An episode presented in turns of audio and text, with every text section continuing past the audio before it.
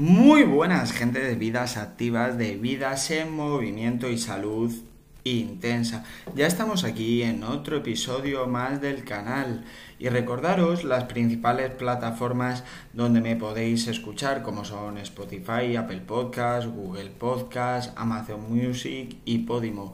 Y mi contacto a través de Instagram por si queréis hablar conmigo o consultar mis publicaciones es todo en minúscula salud barra baja intensa. Y ahí hablamos de lo que queráis. Y vamos ya con este episodio 69 sabéis el otro día me encontraba comprando en uno de, sus, de estos supermercados gigantes y me dejé caer por el pasillo de la suplementación y me llamó la atención muchísimo la cantidad de multivitamínicos que hay y pensé joder, gastar nuestro dinero en esto cuando no estamos haciendo las cosas bien es un sinsentido. Lo primero es llevar una vida más saludable y luego ya veremos si necesitamos un suplemento de algo. Pero lo primero es llevar una vida sana y activa. Y por eso hoy os vengo a hablar de una vitamina, de la vitamina D, donde vamos a analizar sus funciones en el organismo y las principales fuentes naturales de dónde obtenerla. Y dicho esto, puestas las cartas sobre la mesa, empezamos.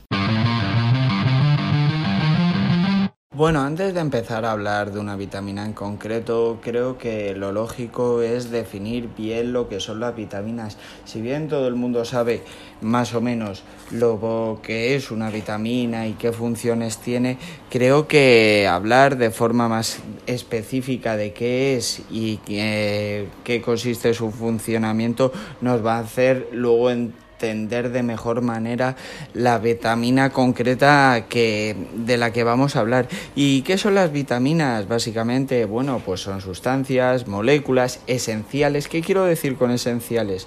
Pues que las tenemos que ingerir a través de la dieta, que nuestro organismo no las va a sintetizar y que se encargan de funciones relacionadas con el correcto funcionamiento de nuestras células, que nuestras células crezcan y se desarrollen de forma normal.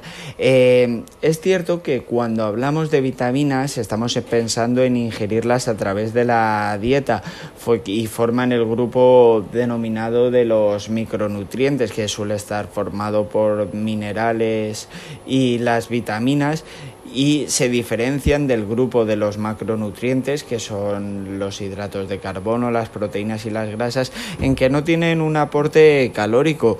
Realmente no dan ningún, ningún valor energético, pero sí que van a contribuir a eso, al correcto funcionamiento celular.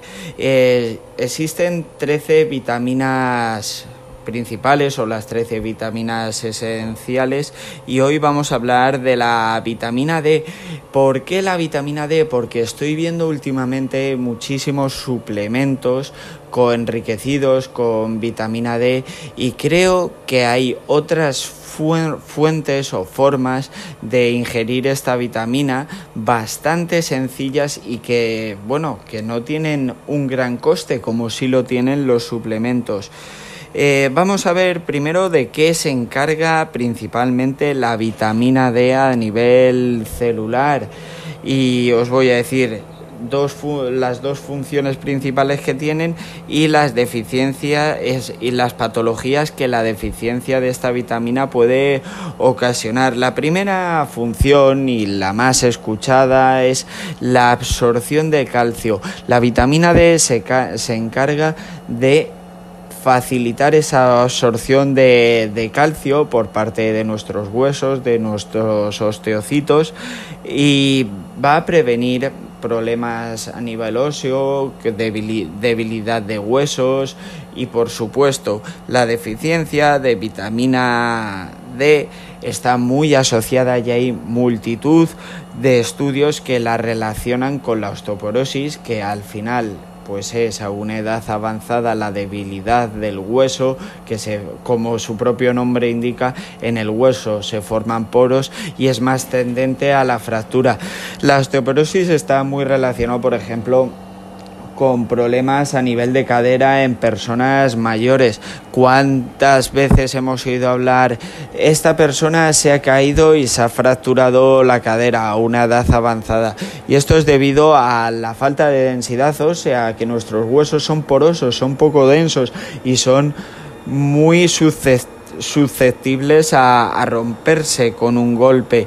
Y otro problema de la diferencia de vitamina D a edades tempranas es el raquitismo infantil, es decir, que los huesos de, a una edad infantil, los huesos de los niños eh, están blandos, con lo cual no tienen un correcto crecimiento y tienden, pues por ejemplo, a producirse en el raquitismo infantil fracturas a nivel de tallo que llaman que los huesos pues se, no es que se lleguen a romper, pero sí se doblan.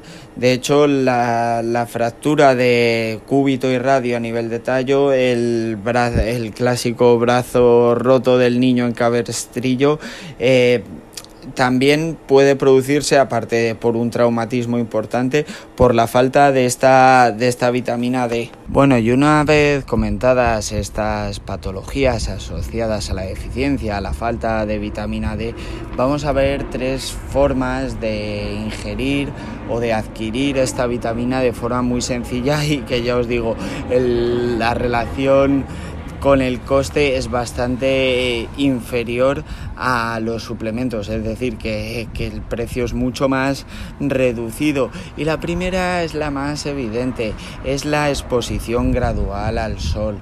Em, tenemos que tomar el sol, tenemos que salir a la calle. Es la mejor forma de que nuestro organismo em, obtenga vitamina D.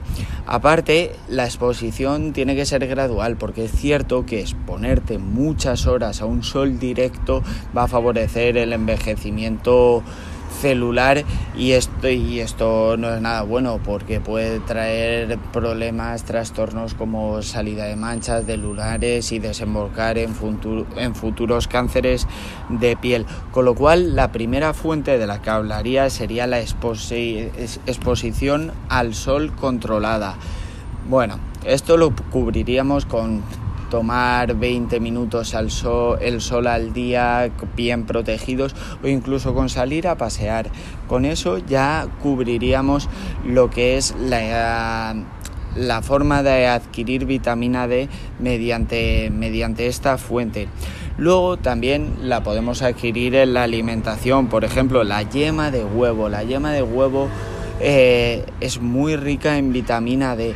En realidad el huevo es el superalimento, como digo, porque su clara tiene la proteína de más calidad y en la yema está lleno de grasas saludables y aparte vitaminas que no solo se encuentra la D pero la D es, es, fundamental con lo cual ingerir yema de huevo eh, es súper productivo.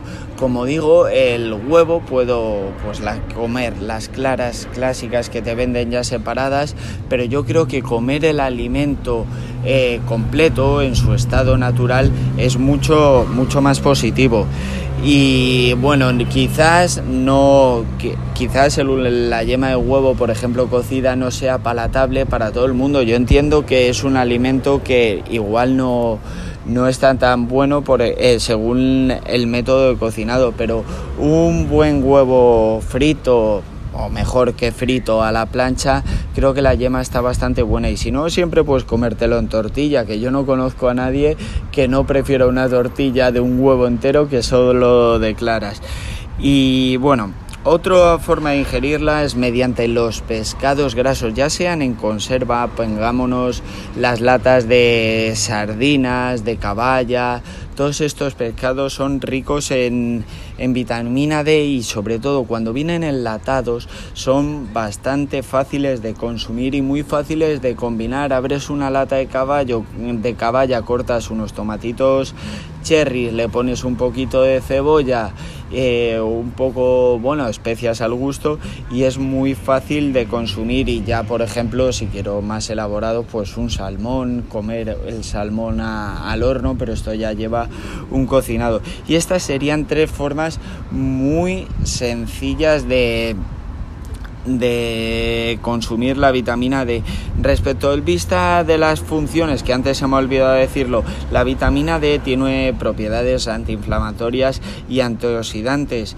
¿Y en qué nos va a ayudar esto? Pues que va a prevenir al ser antioxidante, eh, va a prevenir futuros cánceres y al ser antiinflamatoria lo que va a mejorar es nuestra sensación de, hinchazón.